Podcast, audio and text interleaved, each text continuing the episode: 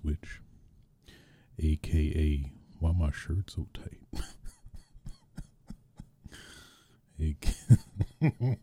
oh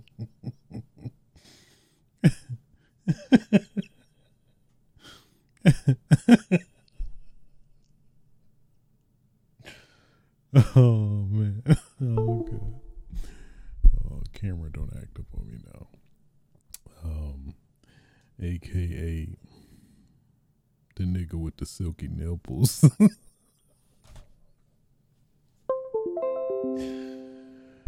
boy. Um, aka the Komaki Tiger Dropper, aka the nigga Lil Master, bringing you yet another episode of Switch's Sights, episode uh, 179. Um, today's date is August 3rd, 2023. Uh, boy, time is time is going. I'll tell you that much. Man, we are we, we summer pretty much almost over. It's crazy, man. All these games coming out. Oh, A couple months, we in the we in like uh gaming prime time fall. You know. Shouts out to uh, Spider Man Two, Armored Core Six coming out later this month. That that that caught me off guard. I thought I thought um thought Armored Core was coming out like in November or something like that, but no. We like no, we ain't waiting. We ain't waiting. We want you to we want you to suck on this game for as long as you can before the game awards. So best believe oh oh I'm sucking.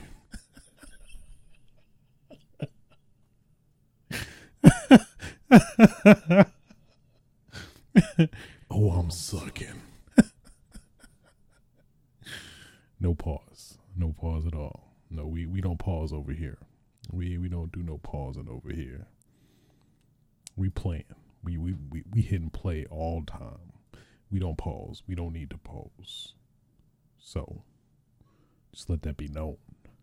Let that be uh be established.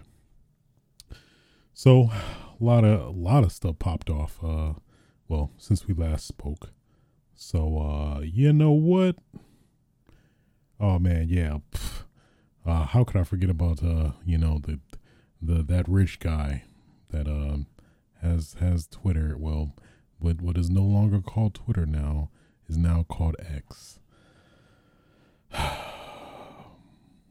so yeah, that's man, that's a thing that happened the I, I I I just don't know where to start with that. So I'm I'm just not I'm just gonna let that be. I think that that technically spoke for itself. So uh yeah. Yeah. Nonetheless, um without further ado, let's stop the dilly dallying and get right into it. First topic of discussion. Get into that news. Uh, Xbox Game Pass Core uh, is coming uh, September 14th, 2023. Um, so, pretty much, this is basically going to be a replacement to what we all know, and at least me personally grew up to know and love. Xbox Live um, is no longer. It is now Game Pass Core. Um, let me uh, let me let me let me let me let me get the spiel uh, from from Microsoft. Today, we're continuing our commitment to give players more choice and value by introducing Xbox Game Pass Core. Launching on September 14th, Game Pass Core is the evolution of Xbox Live Gold. Game Pass Core will give players access to our advanced multiplayer network, a select collection of 25 games to play with friends around the world and exclusive member deals, all for $9.99 USD per month or $59.99 USD per year. So, uh, there you have it. Uh, so basically, it kind of makes sense, but then like some of the tiering is a little weird uh, when you compare it to the higher tiers of Xbox Game Pass. So at least going by the sheet, maybe things possibly have changed, but going by the their their little little uh little little little sheet they got, you got Core at nine ninety nine a month, which includes online console multiplayer, catalog of over twenty five quality games on the console, uh, member deals and discounts. That is a, that is a thing to note too. Um, games with gold is no longer with this new um uh, change as well. So no free games, even though technically when you think about it, you get access to a, a catalog of of games. I'm not. I assume they rotate kind of in the same manner as other the other tiers of Game Pass, I guess. But nonetheless, um, so that's the core.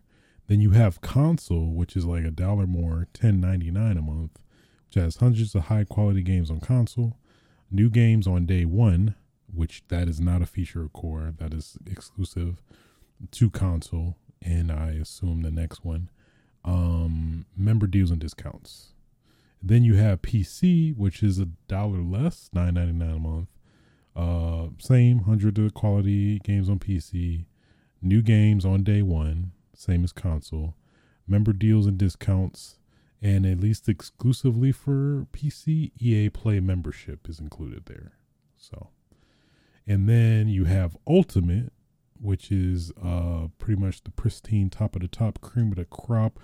Oh yeah. Um, which is sixteen ninety nine. You get hundreds of quality games on console, PC, and cloud. So cloud is apparently only exclusive to Ultimate, um, in terms of streaming games to your phone and uh things of that nature. I think you can technically still stream games from your console, but you can't just from the general cloud, which would be various miscellaneous servers like uh, owned by Microsoft or whatever. At least is my interpretation of that. New games on day one, member deals, discounts, and perks, online console multiplayer, and an EA Play membership. So, uh, what's weird is the EA Play membership is exclusive to PC if you just want if you really want to get the EA Play membership, you can only get it under PC. You can't get under console, which is odd choice. I guess it's a weird way to force you to go to Ultimate if you, I guess, are adamant about EA Play membership. But again, I think you can technically get that separately if you really wanted it. But then that kind of defeats the whole purpose in a way. Well, yeah, I, you would be better off just getting Ultimate anyway. So I guess that's kind of their, that seems to be their scheme, I assume. But I digress. Um yeah. So there's that. Uh well that's good. Regardless of subscription status, any 360 titles redeemed via games with gold in the past will be kept in the player's library. I assume all the other ones because I think there's been some like OG Xbox games, um, as well as uh Xbox One games. So I assume all of those are included, but I guess we have yet to uh, find out about that. Overall, I don't know. I I kind of like Xbox Live, but I guess maybe it's not as um yeah, admittedly um Game Pass has thwarted Xbox Live in terms of I guess name brand identity and you know uh, at least from my what I've gathered, like you know, people who are fans of Xbox, you know, Game Pass is generally the the big selling point rather than Xbox Live, which that kind of used to be the case back in the 360 days, at least um, from my interpretation and experience. So there you have it. There you have it. Moving on.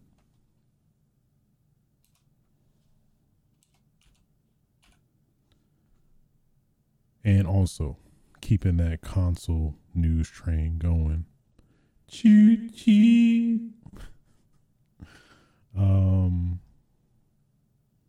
PS5 Pro.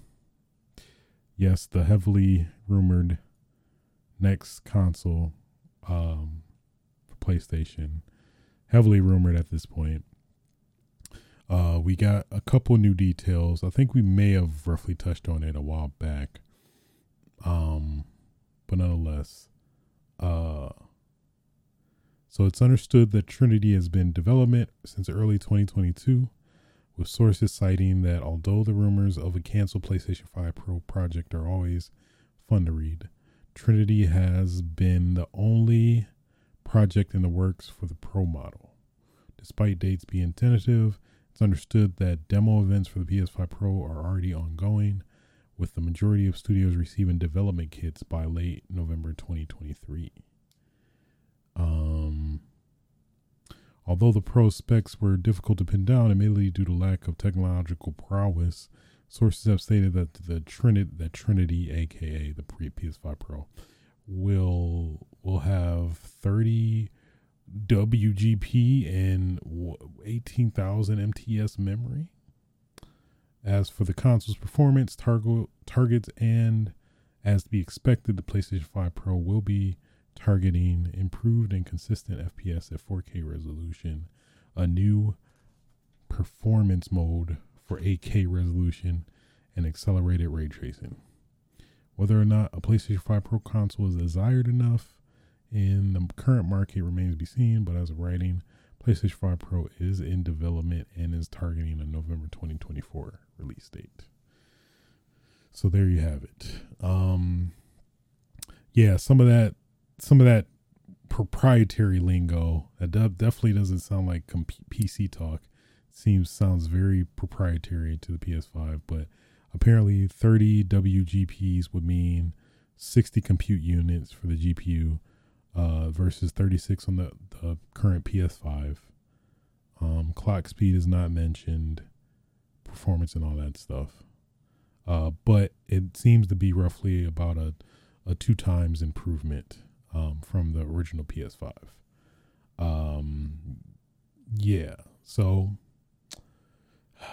you know that I am a sucker for that. Personally, yeah, I'm. I just like to. Uh, I just like to play the best of the best. Um, so at least this is definitely speaking to me. Obviously, I'm not the uh, the overall uh, case for everybody in the market or whatever, but yeah, I I could see it. I guess the weird angle is them going angling or trying to go for 8K resolution somehow, some way. I guess definitely through a lot of uh um what is it called? ASR, FSR, and checkerboarding. So I think a lot of that will will be going on still, especially for 8K. I mean, what to the to the 0.1 percent that have 8K TVs, that hasn't even caught on yet. I doubt it would caught, catch on via during well at least throughout the course of the the life of the PlayStation 5 um, which at least projected presumably until 2027. So interesting in that respect. Um, but if anything, it'll definitely, hopefully, improve the 4K resolution where maybe we can actually hit 120 FPS. Uh, yeah, we can hopefully hit 120 FPS in games more consistently now for I know there's some games that support it, but obviously it's not as much. Um, you know, uh, I mean, if anything, for backwards compatible PS4 games and stuff like that, but otherwise, yeah, it that's at least what I'm more looking forward to rather than 8K or whatever. Um, accelerated ray tracing and stuff, but being able to play some of the, uh, you know, current PS5 games at even maybe better fidelity uh, slash um, frame rates, I mean, I'm all for. It. So, Um, I believe it. I definitely believe this. This definitely seems pretty likely. Um, yeah, consider how crazy they they they are selling uh the the the P- base PS5s as is. Um, I mean, they probably gonna get people who already bought some a fair amount of people who already bought PS5s to actually buy uh PS5 Pro as well. So I mean, I think if anything, it's it's worth a shot considering you know doing them doing the same thing with the PS5 Pro. I think it just gets weird and muddy when it comes to, at least for the developers, because I know how that is more more so of a pain than anything. You know, trying to develop for different tiers of consoles, kind of pretty much how they're doing the Series S and the X uh, for Xbox, where they you know, have to consider the Series X or S when development for the Series X. So then you kind of feel like games aren't fully, um, I don't know, optimized for the console. But I mean, I'm I'm I'm gonna go for it. I'm gonna go for it. Shouts out to PlayStation's reference to the Matrix. You got Morpheus, I think it, which is the PSVR uh, was Neo the? I want to say it was Neo the PS4 prototype. Sony's Neo.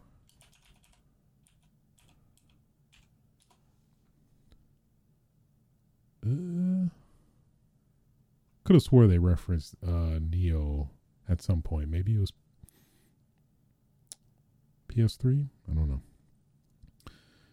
Matrix references nonetheless. So there you go. There you go. Still, still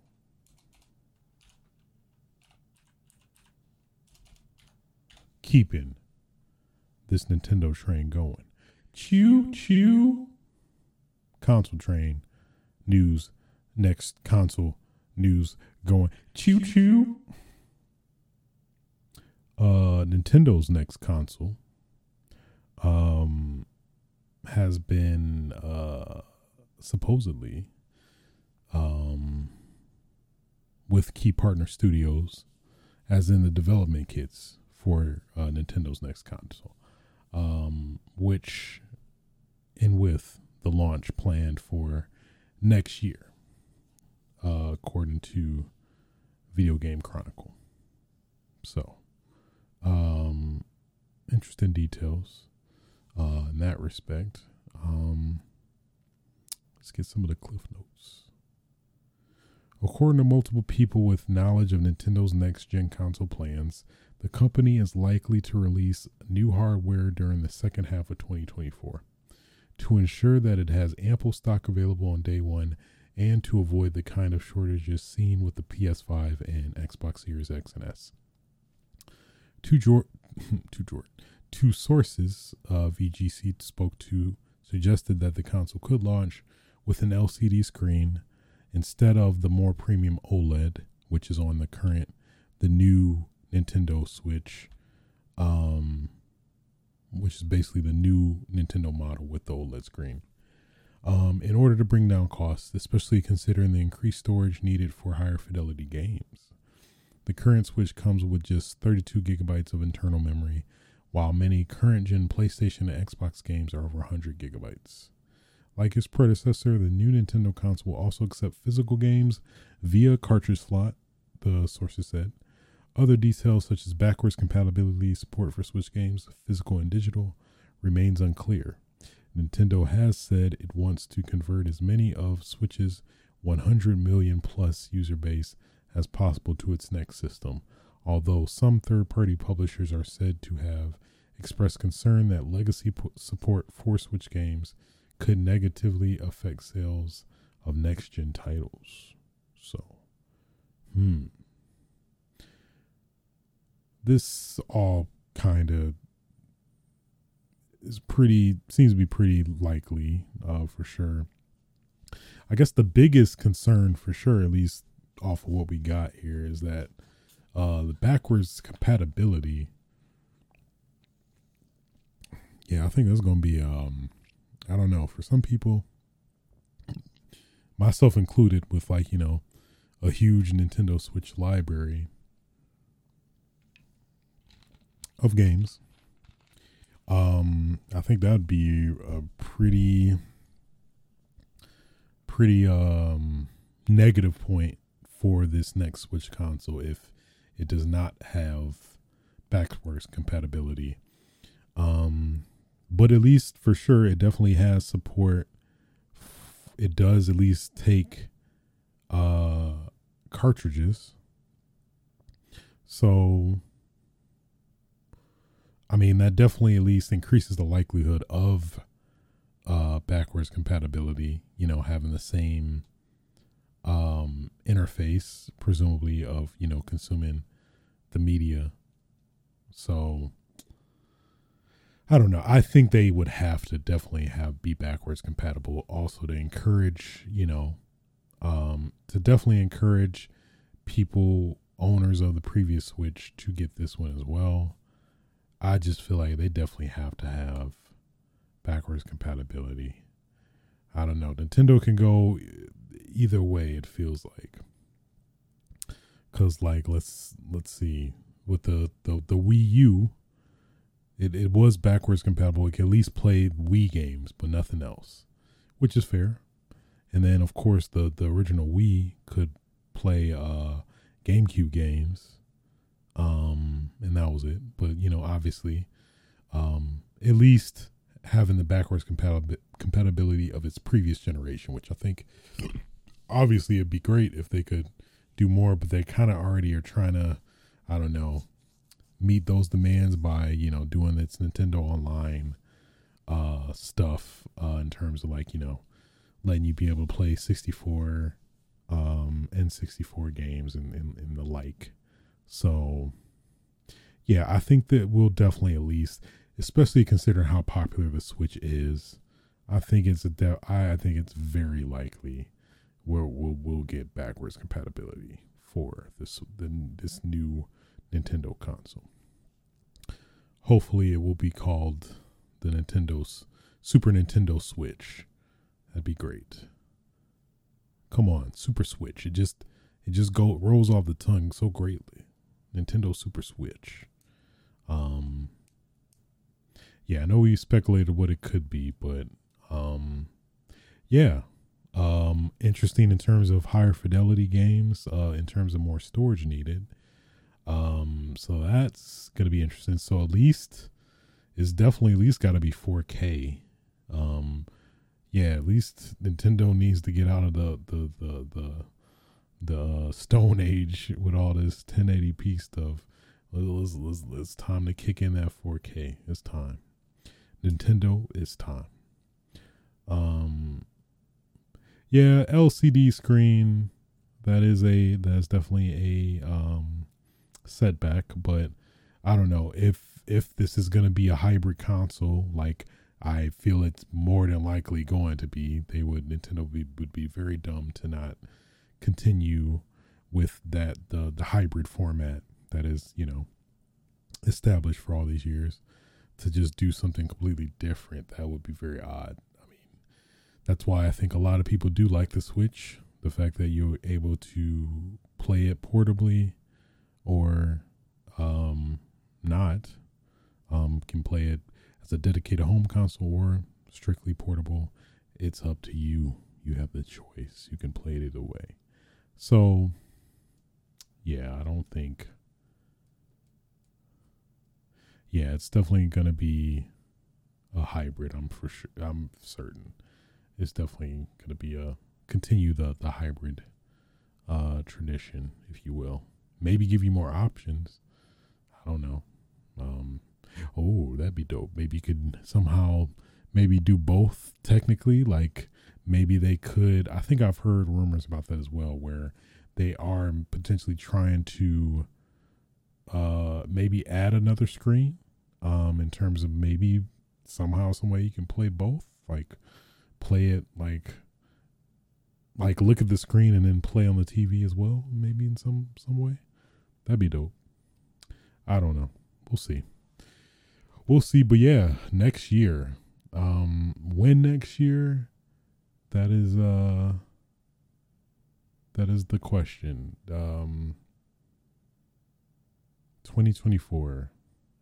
I don't know if they would try to compete with PS5 if that's the, the those rumors, you know, are true. I would feel they will want to do their own thing and probably go around the same uh same manner of like drop it in April, March in that around that time. Um I could see that. I mean, they're Nintendo. They could definitely pull that off if anyone could like they did with the with the the Switch. So who knows? I am I'm looking forward to it nonetheless. Please be called Super Nintendo Switch. Just that that is I will I will go to the marketing department and yell at everybody. I will do it. I will do it if it's if it, if it doesn't come out. It doesn't come to be. I'm yelling at everybody. I'm going to Nintendo. I'm like what the what the hell? What's wrong with y'all? Y'all could have opportunity. but I digress. Moving on. Uh, like a dragon Gaiden, the man who erased his name. Um, unfortunately, has uh, confirmed to be digital only in the West. Um, as a as a, a hardcore, uh, maybe hardcore is a little too a little too crazy. Um, as a very enthusiastic, I'll say that, a very enthusiastic fan of y- Yakuza series, aka Like a Dragon. Now, um, this is this sucks. Just just flat out, this sucks. I mean. First, it was uh, Alan Wake. I, am pretty sure we talked about Alan Wake 2 only going digital. Um, now, um, you got Gakko Toku going with only digital with this. I think maybe because it, this is more kind of like a side, like game technically, and maybe that's why they justified it. But nonetheless, well, also is the fact that you it is coming out physically in um Asia, so it's like, well, what the hell?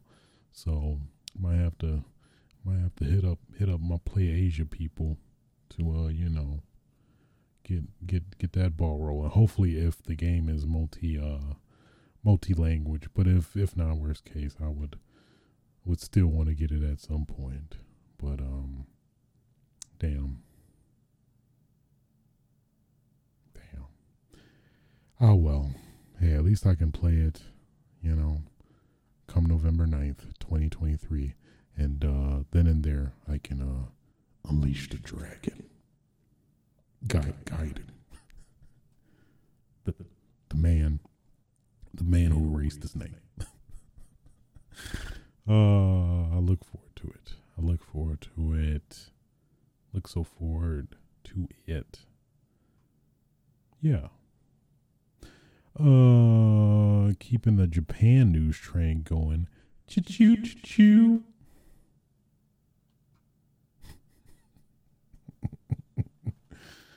Oh, let's see. Oh my God, I'm messing it up.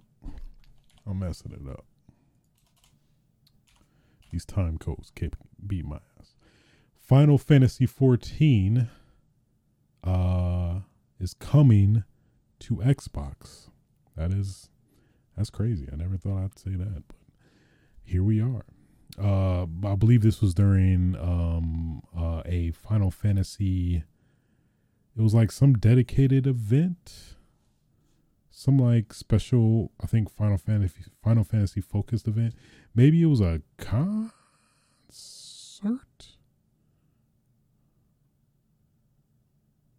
Yeah, I think it was called Final Fantasy Fan Fest or something like that. Yeah.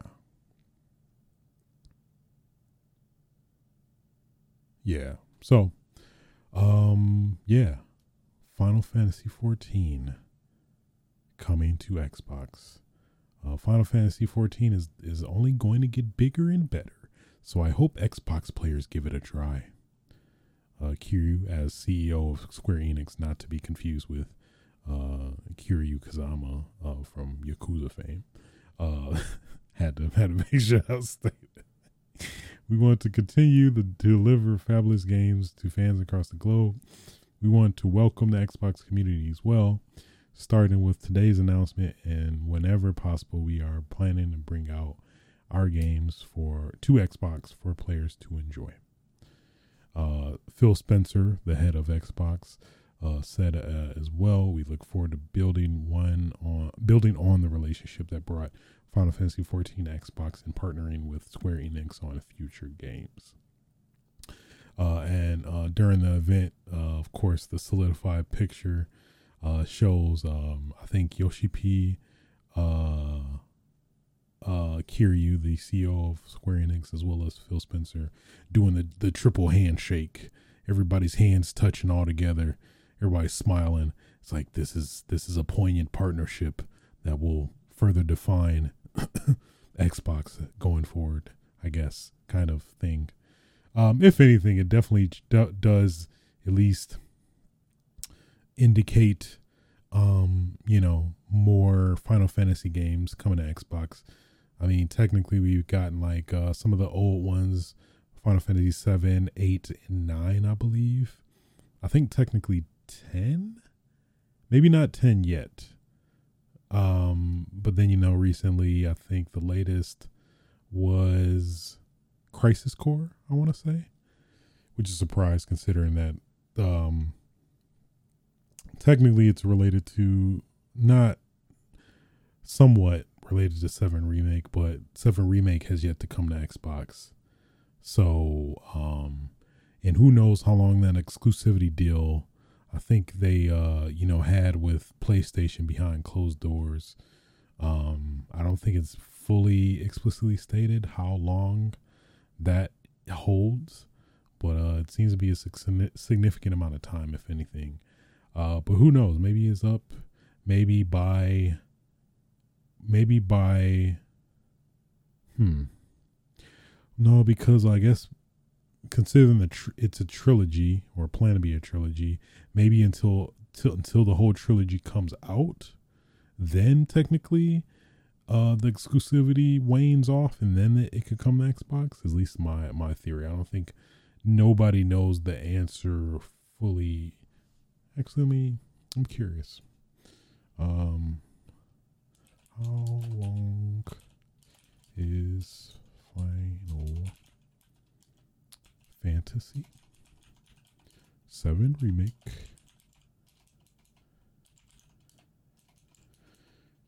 Remake, if I can spell, exclusive to PlayStation. Uh, Square Enix has confirmed that Final Fantasy VII Remake Intergrade will be exclusive to PlayStation for at least six months. So that and that came out in 2021. Did it? Damn. Really? You sure it wasn't 2022?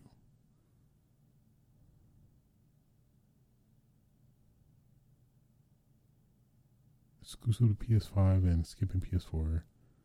Hmm. Yeah. Huh. Okay, so they at least the PS4 exclusivity ends, so presumably PlayStation exclusivity, I assume from that. So FF7 Remake was released April 10, 2020. Such time exclusivity exclusivity will end April 10, 2021. So it seems to be 2021 for sure was the cutoff in terms of that. So who knows? Maybe. Uh. Huh. But then there's this article.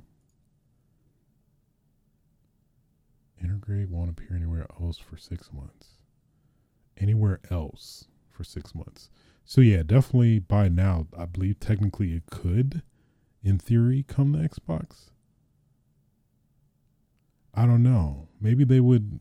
No, they would definitely want to Xbox definitely will want the you know this on their platform and for this to happen. So maybe they're working out some cool, crazy announcement that like you know, oh hey yeah, also um Rebirth is no, I think maybe they had some exclusivity plan with Rebirth as well.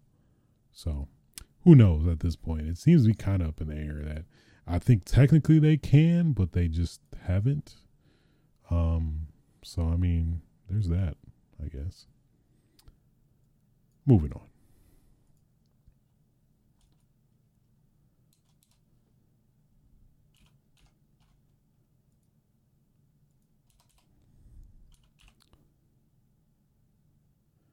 Okay. So, um, what? Oh, How dare I? Damn it. I missed I missed an article that I was talking about. Damn it. One second. Why?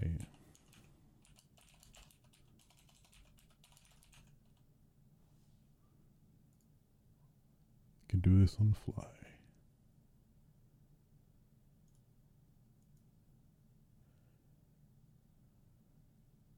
Let's give myself some options. Give me some options. Just give me some options.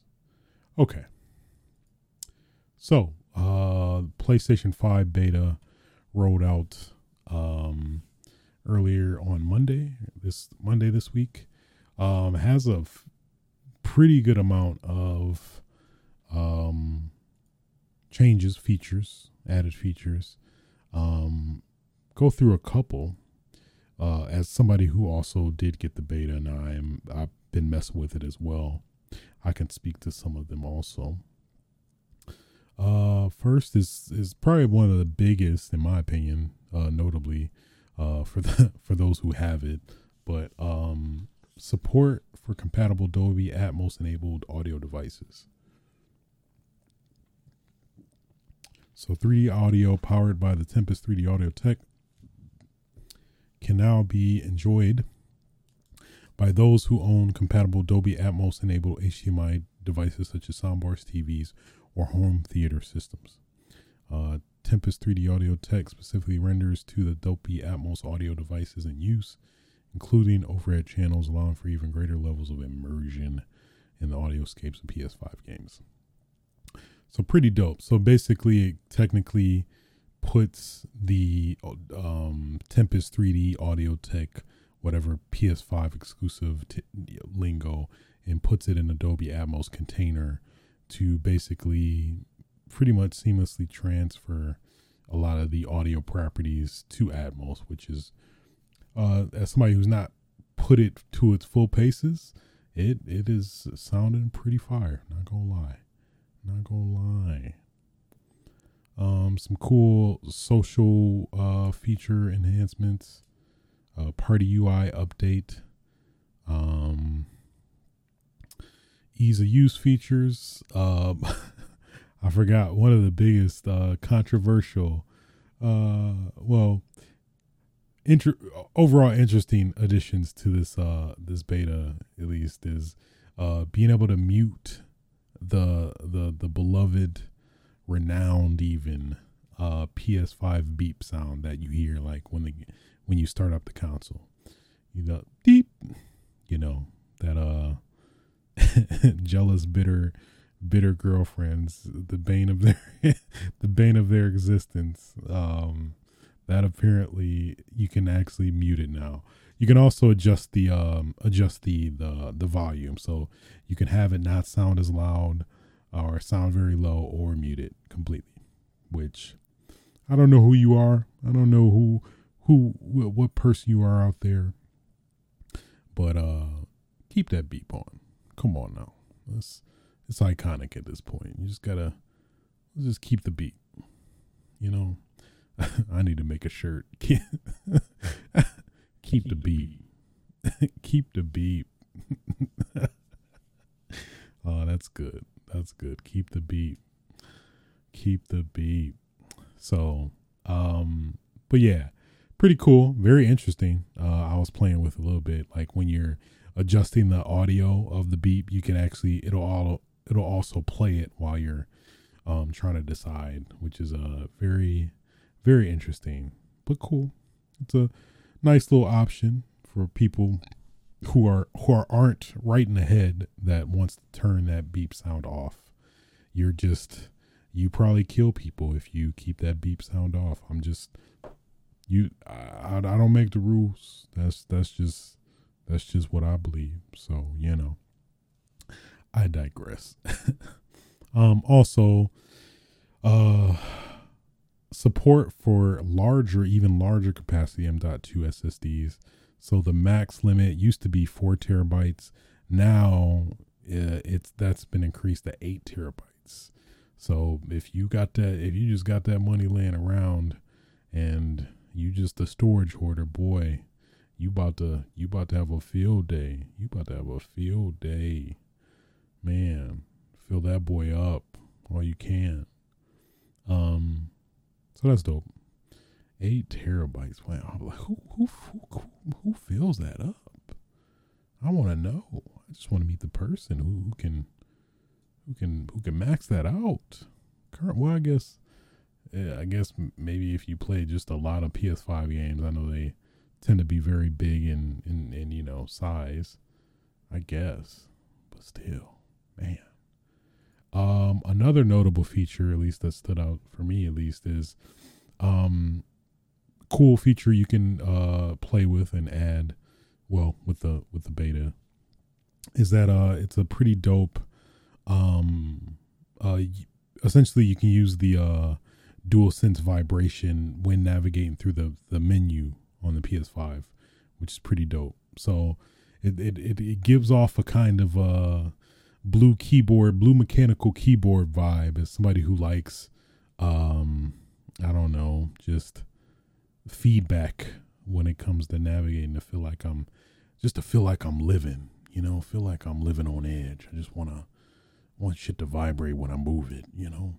Oh, I guess that could, that could be interpreted.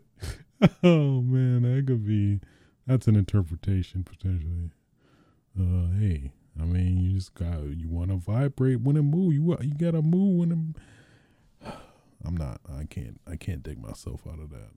I'm just saying. You know, if it vibrates, you should move. I don't. I don't know. I don't know. Nonetheless, uh, overall, I, am thoroughly enjoying it. Um, awesome features coming down the pipeline for uh, the overall public, um, and I'm here for it best believe I'm I'm here for it. I'm all for it. You know. Uh, you, um, now I'm motivated.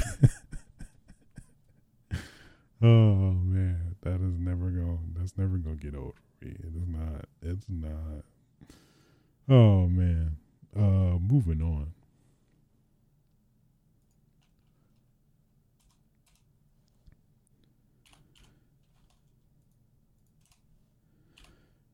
Masahiro Sakurai, you know him. We all know him. The the the, the godfather of, of, of, of Smash, one of the greatest uh, gaming franchises of all time.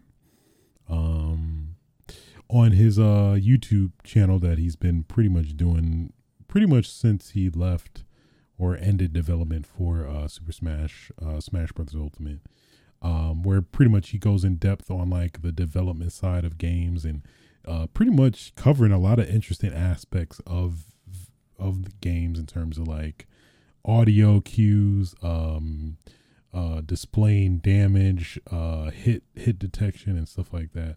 It's very insightful, even as somebody who's who's who, who's a video game enthusiast. Um, it, it's very it's very cool to see um, kind of his perspective on you know when it comes to developing games and what makes games great and things like that. So I do recommend this channel. It's pretty dope. Um, but during one of his uh, his episodes, he did go into detail about uh, work on um, well, more so the potential of a Smash sequel. Um, so according to Sakurai, Nintendo would have the option to move ahead with Smash 6 by separating the series from its creator, but the developer has doubts that it will work out.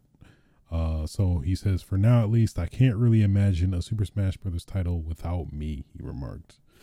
I mean, you're not lying, I don't think. Uh, so Sakurai went on to explain how how the series doesn't really have someone who can lead the way uh, how he had, but acknowledged that Smash is too big of a title for Nintendo and a new game is ine- inevitable. Um, and quote from his video Smash Brothers is a massive important title for Nintendo, so it's fair to assume there will be another one at some point, but it's going to take some work to figure out exactly how to make that happen, he said. Um, which is also cool. Yeah, he talked about kind of like how Smash came to be uh, at the time uh, in terms of the initial phases of it, like of him being approached at E3 um, after everything was said and done in the hotel with uh, with um, Satoru, the late Satoru Iwata at the time. So yeah, so that's at least you know good to know. Kind of add a little bit of you know at least yeah, Smash is not ending. Um, but yeah, it's a, it brings up a lot of questions for sure at this point because like, well, one considering like this Smash Brothers Ultimate because literally that everyone was was there, everyone was there. So how can everyone can everyone come back? I don't, you know. Um, so that would definitely be the obvious uh downside, eh, you know, of the of the next Smash presumably they're not gonna maintain the to bring the that whole roster back. Maybe they could, you know, do a go the DLC route, I guess. But I think that is, uh, yeah, over eighty damn characters in Smash Man. I just forgot about the significance of that, but over eighty characters and being able to bring those back, especially you know the pain in the ass it was to for at least the mainly the Square Enix Final Fantasy and hell, fucking uh, Sora from from uh, Kingdom Hearts was a huge pain in the ass. So just thinking if they'd be able to do that on top of what Konami with uh, Solid Snake and I don't know. I, I I would like to see how that looks, but that's obviously the biggest like hurdle if anything. I mean, I think it's probably a given that they probably won't be able to get that whole 80 80 man roster back, but could be wrong. Maybe how you know maybe they could do some ultimate. I don't why no because I feel like they would definitely when it comes to the netcode, which is not great for a on for the Smash Ultimate that they would have to yeah they would have to you know revise the game if anything so nonetheless, it is good to know that yeah, Masahiro Sakurai at least will, it, at least it implies that he would be involved if uh, there is another Smash technically. So, hey, I'm all for it. Hey, he smash, I smash. You know, you know what I mean. You, you know. Let me stop.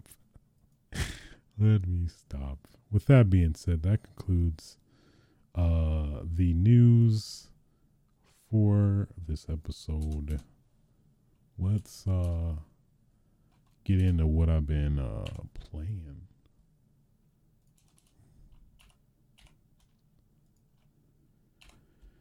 Which has been uh Final Fantasy 16 uh finally 70 what 73 hours oh my god 73 hours later, I have finally completed Final Fantasy 16. Thank you so much. Thank you so much. Thank you so much. Um, man, that was an experience for sure. Um, uh, I'm not sure. I'm trying to remember what I did talk about previously regarding the game, but I'll try to be at least mindful of that. But nonetheless, um, yeah. So finished it. Um, pretty much did most of everything. Did all the side quests, which is probably the biggest um downside of Final Fantasy 16 in my opinion is that yeah, the side quests were very very much very samey. Very much uh talk to talk to uh person, get the brief on the thing, go to travel to uh the whatever town uh to fight this monster and then talk to the guy and then get get your quest get your quest complete and, you know of course there's some quests that deviate a little from that but mostly it was just talk to this guy give you a overlong brief of doing this this thing to justify me doing the thing and then I do the thing and then I get get my monies and my my little renown points and that's it. So eh yeah, I at some at uh towards the end I I definitely stopped um I I just started skipping through the dialogue. I just started skipping through the dialogue and uh just you know I was like I was I was basically just reading it rather than listening to it. I'm like, all right, uh, this is this is growing very long in the tooth. Um, and you know I could have stopped playing them. I could have stopped playing the, the subquest, but I'm like I'm already I'm already this far in. I mean I can't I'm not I can't just quit now. So then I, just I just stuck it out and just went through all of them and and uh yeah so yeah, that's probably the biggest negative uh, I definitely have towards the game. Um, story wise, it just it's some weird choices in terms of just them kind of wanting to go Game of Thrones, but not just going all the way in. I guess I don't know. It feels like they were being um, how would I say it? They were treading lightly, treading lightly when it came to um being very much like Game of Thrones, and it's very apparent they were inspired by Game of Thrones. But yeah, it just um yeah, it just it, it wasn't sure where to stand its ground. It felt like a lot, in a good majority of the story, I'd say. That's probably the biggest sentiment I have in regards to the story. But I mean, you know, uh, outside of that, the, the the fidelity was great. The cutscenes were even great. It feels like the cutscenes were like straight up 4K uh, UHD DVD uh, movies. Um, you know, when they would be playing, I'm like, damn, this is this is revolutionary. This, I'm like, you de- you definitely can't do this on a PS4, man. That boy, that thing would be screaming for life. My God, but um, yeah, combat did grow me a little bit more. Um, did unlock some some uh, additional icons, which that definitely helped a lot. Um, that is probably my other gripe. I feel like the icons were too spaced out. I feel like the icons, I feel like they needed to give them to you a little bit faster. I think that would have potentially helped alleviate some of the pacing issues as well, like that come from mainly the side quests as well as sometimes the main main story. But yeah, I feel like they were being too stingy with uh not with uh giving you the icons. I, th- I think they should have gave you uh, a lot of your icons much sooner than they did. Um, you know, but yeah. Other than that, it was a it was a great experience. I glad I, I'm glad I did experience it. This is technically my second Final Fantasy game that I've completed. Um, that that isn't related to Final Fantasy VII. So that is uh at least notable. I've I've not played any other Final Fantasy. Like I maybe started a little bit. I think of six at one time, but I've not fully committed to a uh, a mainline Final Fantasy game since Final Fantasy VII. So, um, yeah, I mean, it was it was a, it was fine and definitely it, it I think it'll barely make my top 10 of the year. Um especially considering all the competition. Good God, I don't know. It, yeah, especially considering the competition, it might get knocked out. To be honest, not gonna lie to you. Um, but you know, it was a, it was a cool experience overall. Glad I, I I got to be a part of the zeitgeist. you know. Um, I mean, I was, of course, I was enjoying enjoying the combat and stuff too. So, I guess that was the other factor. The fact that it is, not a turn based game. It is, you know, pretty much an action game. Um, but yeah, no. Final Fantasy 16. I would definitely wait for it to go on sale. I wouldn't. I would uh, not pay full price, personally, in terms of after, you know, after paying full price, essentially. But uh, yeah. Moving on.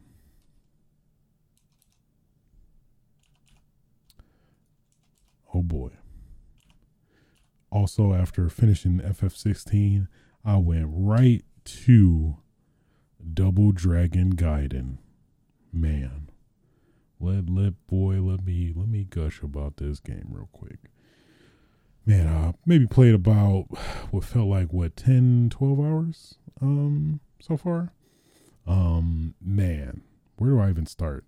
So, pretty much the plot pretty much similar and you know the, the bad people being bad you got to stop them this time marian doesn't get punched in the stomach. She's she's with the crew and she got she got a handgun. She got a rocket launcher. She ready she ready to f- people up she really is. She she bought that life. Um but yeah so at least the the the proposed starting cast is uh of course billy and jimmy. They seem to be very differently revised compared to like you know the the older counterparts like um uh, I always mix them up. Uh, i think jimmy is jimmy is hair is black. Uh when it used to be brown uh billy is i think billy was always blonde though technically. Yeah so which kind of makes sense to kind of make them more separate them more in terms of like just overall like visuals visual aesthetic which i get so that's that that's fine. Um then you got what's his name? Uncle uncle uh damn it. Uncle uncle shield i'm gonna call him uncle shield. I forgot his name. Let me let me let me look it up. What was it? Uncle sanjo something? Um let me look it up. Let me look it up.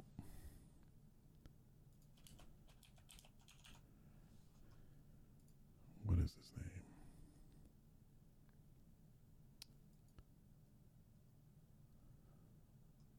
It's Uncle something.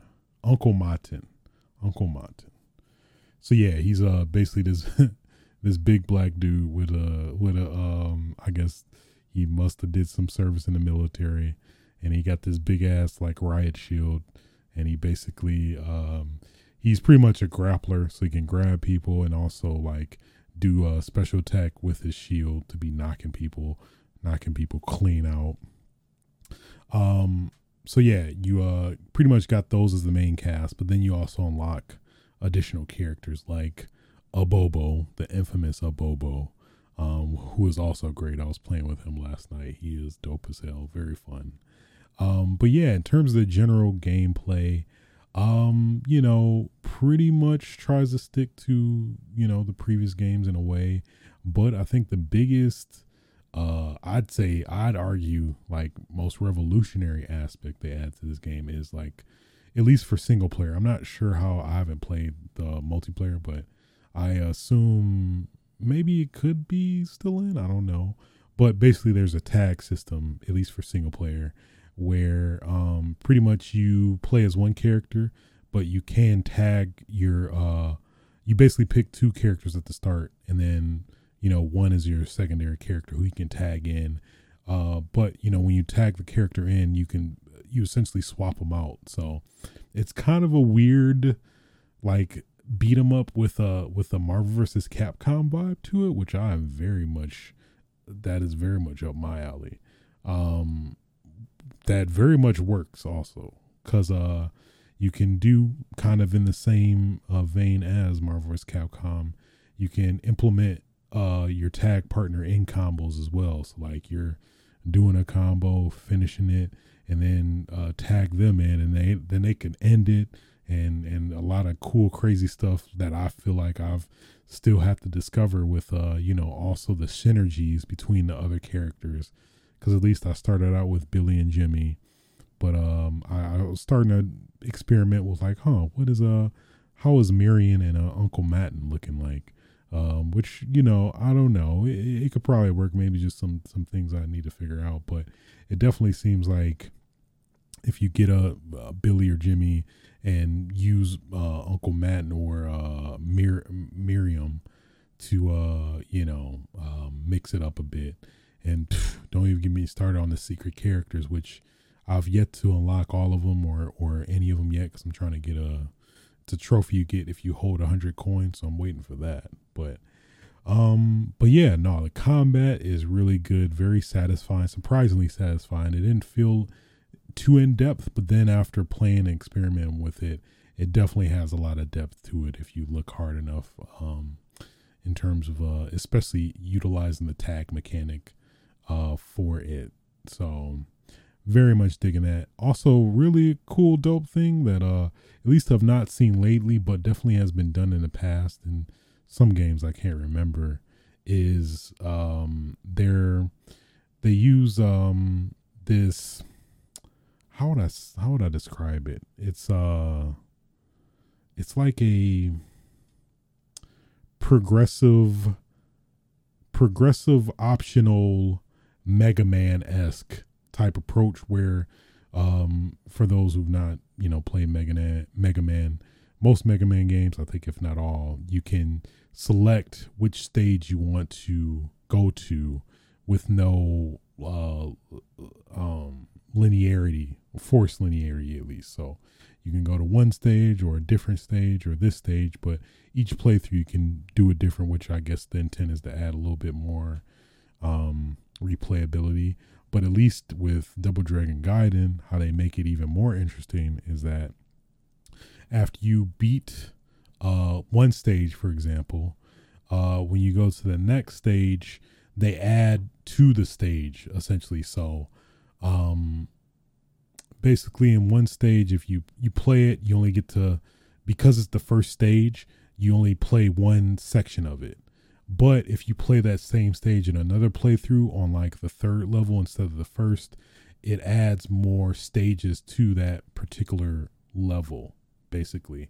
And it basically adds replay, replayability because um, you don't see the, the other phases of the of the stage until you play um, you play it on like the fourth stage, third or fourth stage is really when you get a lot of pretty much almost all of the uh, stage um, stages that you haven't seen if you played that particular stage uh, on the first or second uh, level, if that makes sense. I'm pr- maybe making it sound more complicated than it is, but basically, it um, expands on the the four stages um, depending on uh, when you choose to play it. So you can play uh, against this dude. Uh, I think his name is Anubis, if you play him on the first stage, you only play one section of it and you fight him right away. But if you um, don't p- pick that stage and pick the other ones, and then save his stage for the last, then you get way more uh, phases of that stage, which is pretty dope. So, love that very much. I think it, it works very well. Um, it, it adds a lot of cool replayability aspects to it, which I uh, very much, very, very much dig um, to the greatest extent for sure. So, um, yeah, I don't know about uh, cool store aspects. You can get like um, with the coins you get, you uh, you know, purchase songs and of course characters, which are the most expensive and things like that, which is dope. Um, it is hard as hell, but you can um, adjust the difficulty, but you you know um, won't get rewarded as much, which is fair. Um, but then you know eventually you can work your way up to like the harder difficulties and get you know more of a risk reward thing uh, to it. But man, boy, I'm not not disappointed anything, but boy, the like the especially the last stage, man, that that gets very difficult. Um, love all the references to the older games, of course. You know, uh, especially the music is very dope. As as a as a fan of Double Dragon growing up myself, um, l- loved and appreciated all of them. Um, yeah, overall, it is very very awesome beat 'em up. This beat 'em up resurgence, man. I am here for it. I am very much here for it. Please bring up all the beat 'em ups. Bring every single beat 'em up back. I would very much appreciate it. Just keep keep bringing beat 'em ups. Just just give me just give me just give me the beat 'em ups. I mean, that's fine, but I mean, obviously you want to bring other people in to the beat 'em ups, but I just personally I would love just bring everyone back. Bring them all back. Remake them, remaster them, do whatever do whatever you need. Do whatever you need. Just keep bringing them. Um but uh, I love love to see it. Love to see these games. Uh, I think it's been reviewed pretty well as well. So that is, that is lovely to hear, especially as you know somebody hoping for the the beat 'em up resurgence. Which it which it be honest, it kind of feels like we got. Let's see, we got this. We had Teenage Mutant Ninja Turtles, Shredder Revenge. Technically, the Cowabunga collection remastered or you know come back. Um, Street Rage Four, of course. We had Final Vendetta that came out, um, I think uh, last year.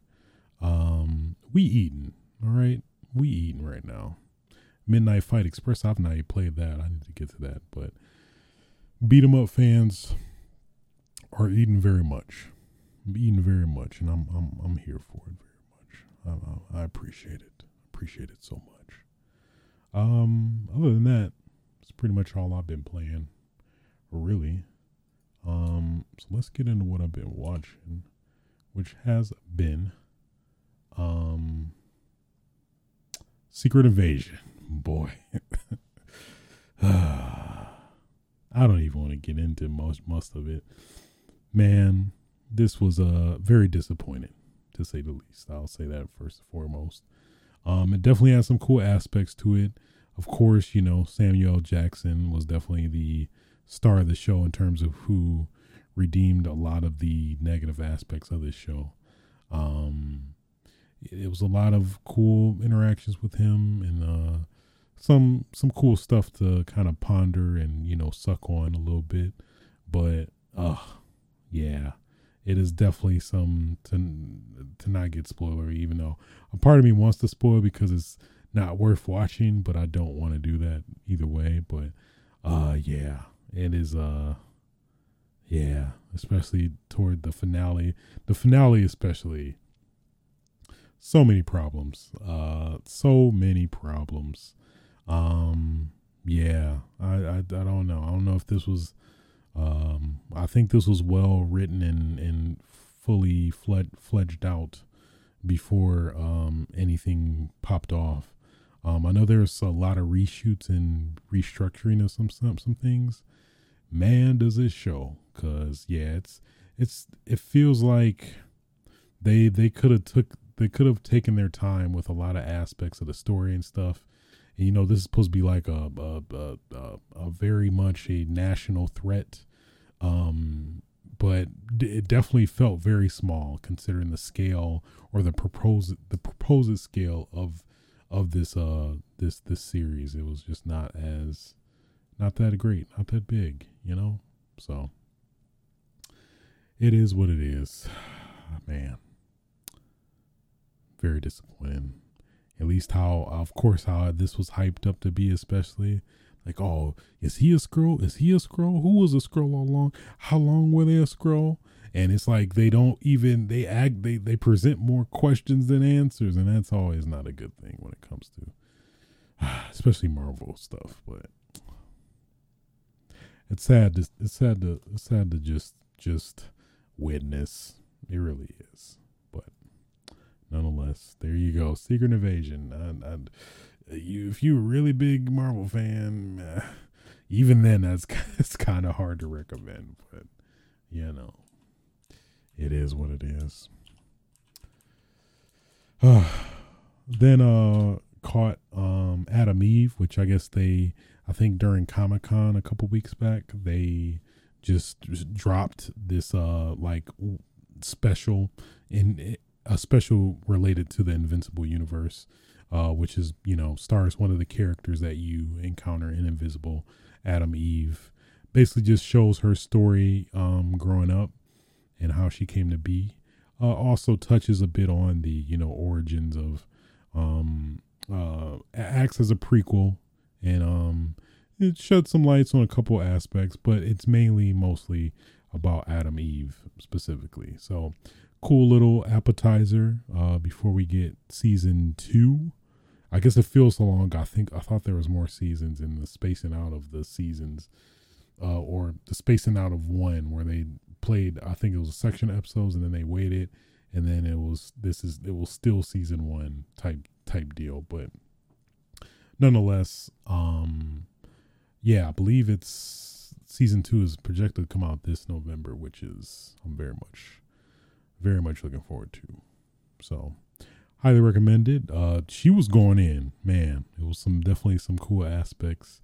Uh, cool fight scene. That was, uh, yeah, boy, I recommend. I recommend. Um, also, while I was on the uh, Amazon Prime tip, um, I heard about this show. I was like, you know what? Let me let me see what this show is about. It's called uh, Jury Duty. It is um, so the premise, basically, just off the bat, is pretty much there's this one guy who I guess uh yeah, I won't spoil how it happened, but essentially it's this one guy who who thought he was he's you know up for jury duty essentially. So basically he's like, okay, just doing jury duty. Um, but the thing he doesn't know is that pretty much all of the other jurors uh, that he basically eventually ends up you know, being included with are all actors, including the judge and pretty much everybody around him um, are actors. So he doesn't know this, mind you. Um, and basically, it's a very interesting show to just see, like, of course, obviously, since everybody's actors, a lot of weird shit pops off and uh, ensues and he's it's very funny just seeing his reaction to it. And you know obviously they're they're they're angling it as like a documentary of being a juror um essentially. And then that's kind of how they're getting away with a lot of it. Um but then there's yeah a lot of moments where it's like okay this can't be real. And like um is he gonna catch on or whatever? But basically yeah that that's pretty much the premise to not uh even go into any more detail than that um, jury duty. It was a very dope um, overall show. I really like they did. I don't think they'd be able to do it again, considering probably some of the notoriety it's got now. But it was a very awesome idea that uh, I'm surprised nobody has done sooner. But yeah, jury duty on uh, Amazon, Amazon uh, Prime. Pretty dope. Pretty dope also saw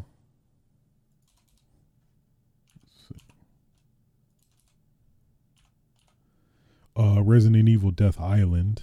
Um, this is uh, the highly anticipated next Resident Evil CG movie after the very disappointing uh, what was it? Resident Evil Infinite Darkness, which was like a five episode Netflix show that was was disappointing. And boy, does this does this still stick with that tradition?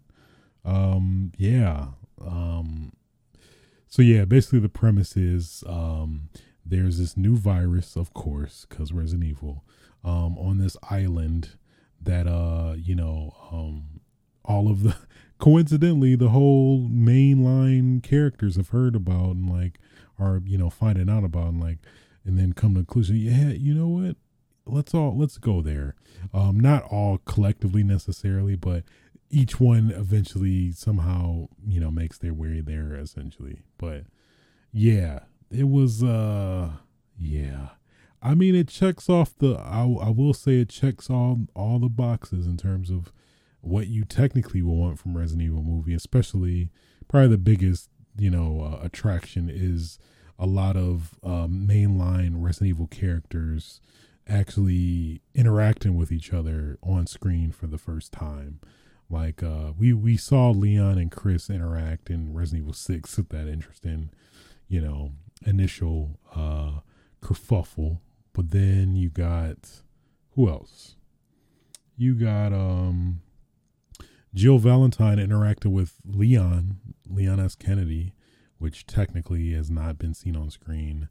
You got, of course, Claire interacting with um, Jill. So I guess Jill being the common and common denominator, not really being involved in the the the previous movies at all. And of course, Rebecca Chambers, you know, interacting with the characters also. Um, so I mean, that's really the biggest like selling point to the movie, which they obviously pretty much told it very well. But outside of that, ugh, I don't know. It just I'm trying to like put my finger on what the the gripe I do have with it is. It's just that I don't know. It's like it, it definitely comes off pretty B movie is B movie ish with Chris. I mean, uh, Leon with his you know corny one liners and stuff and dialogue. So I mean, like a lot the characters are on brand. Um, you got Jill. She's like been shook up from you know all the re- recent events and stuff like that, and you know she's kind of going like, kind of being like, uh, what is the term they use back in the the classic uh, 90s uh, cop movies. Um, you you you you you're off the hinges, Jill. You're off the hinges. Of, I know it's, it's some other term that's not coming to my mind, but you're loose you're loose cannon, Jill. You're loose cannon. Like she's basically just being reckless and putting herself in in in a imminent danger because I guess she just doesn't care anymore, kind of thing. Um, but uh, yeah, so they touch on that a little bit, and then you know, her and Chris have, you know, some turmoil when it comes to that also. Um, yeah. Ugh, I don't know, man. Uh, I guess it's just I don't know. Maybe like, and then I try to think about it like, what if this was a a, a video game and like this was just all like video game based? Like, would I feel the same way?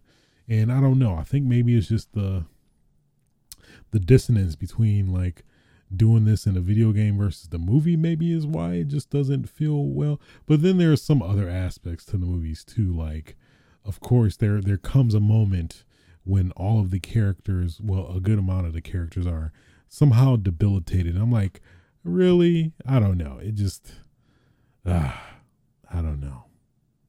Yeah it was it was it was okay. For sure okay.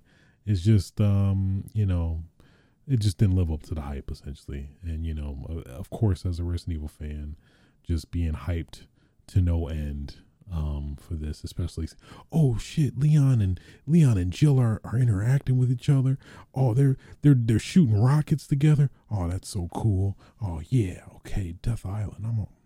Yeah.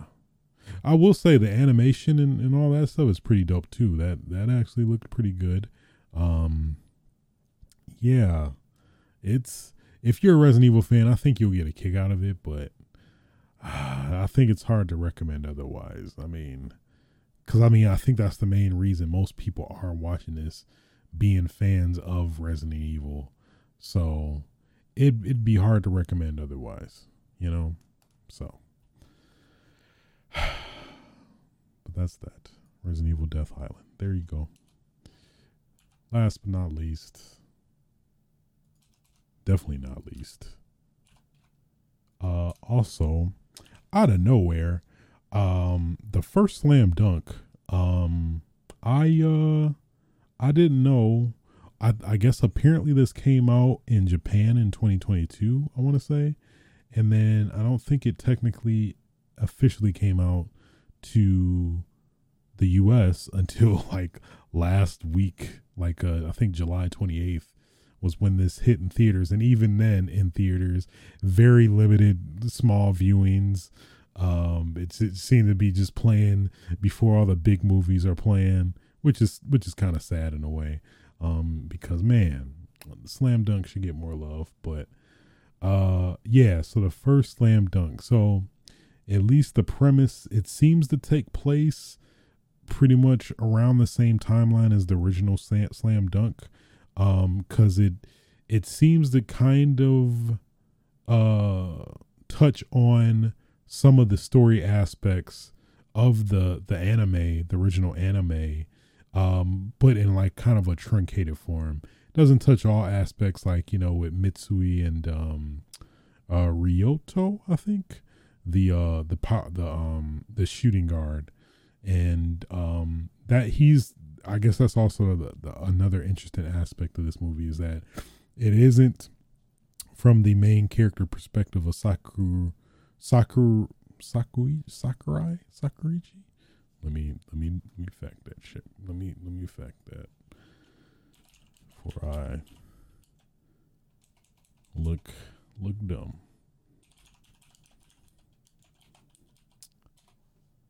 It's just not coming to me. The, the, the just the it's not coming to me.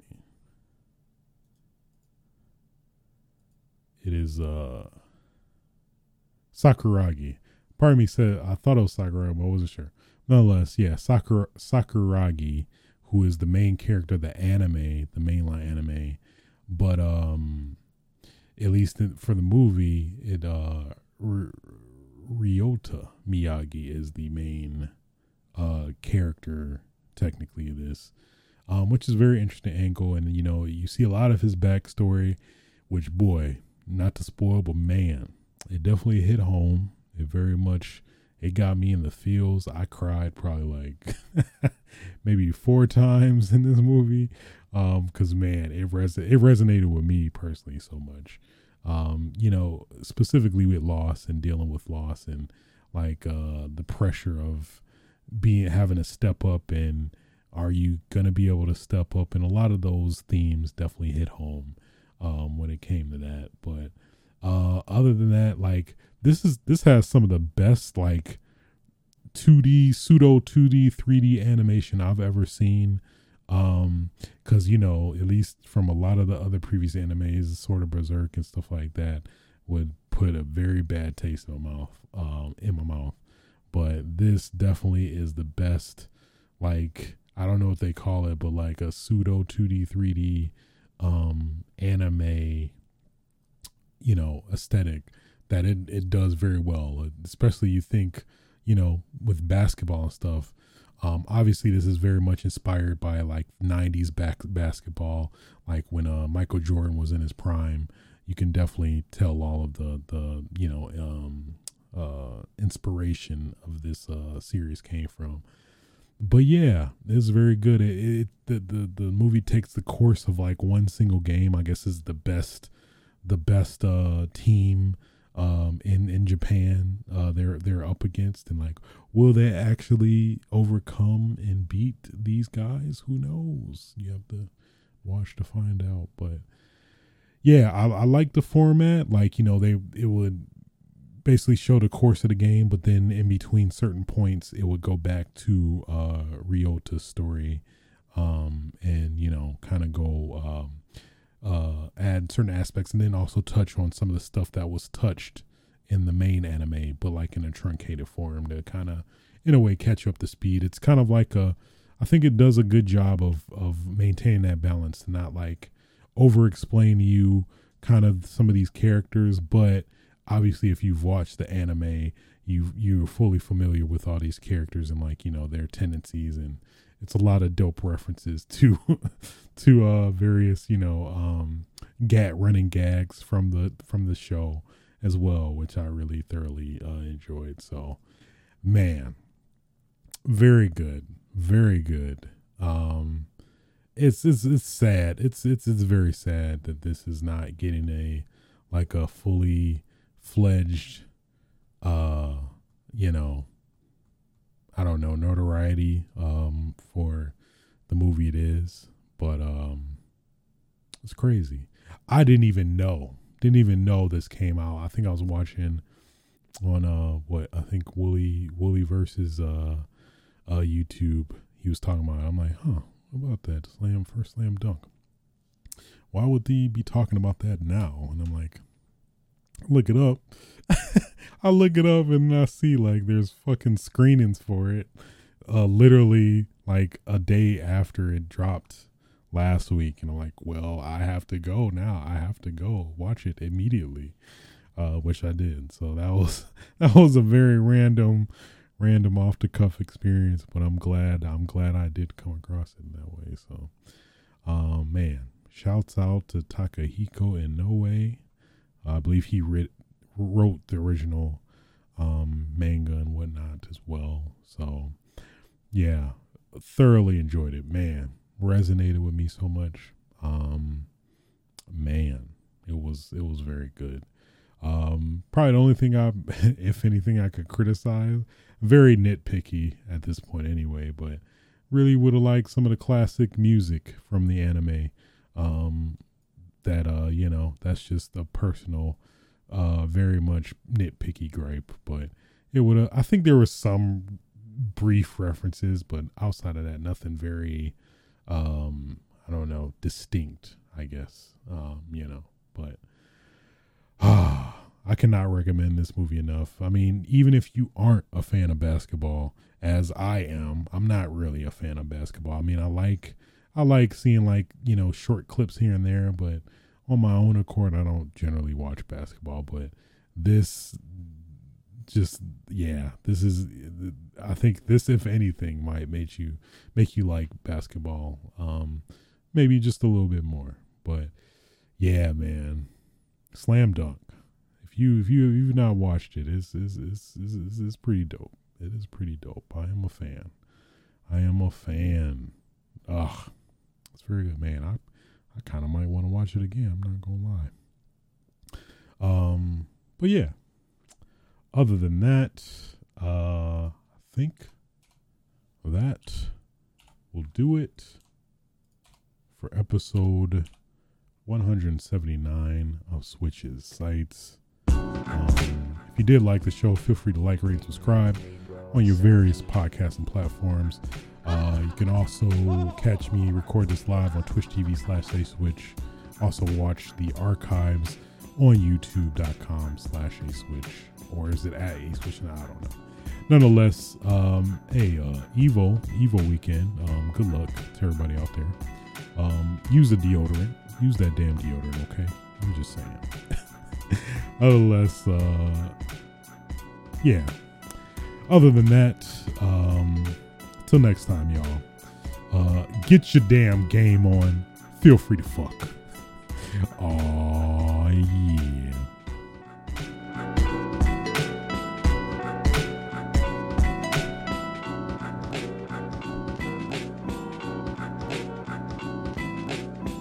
Nobody's safe.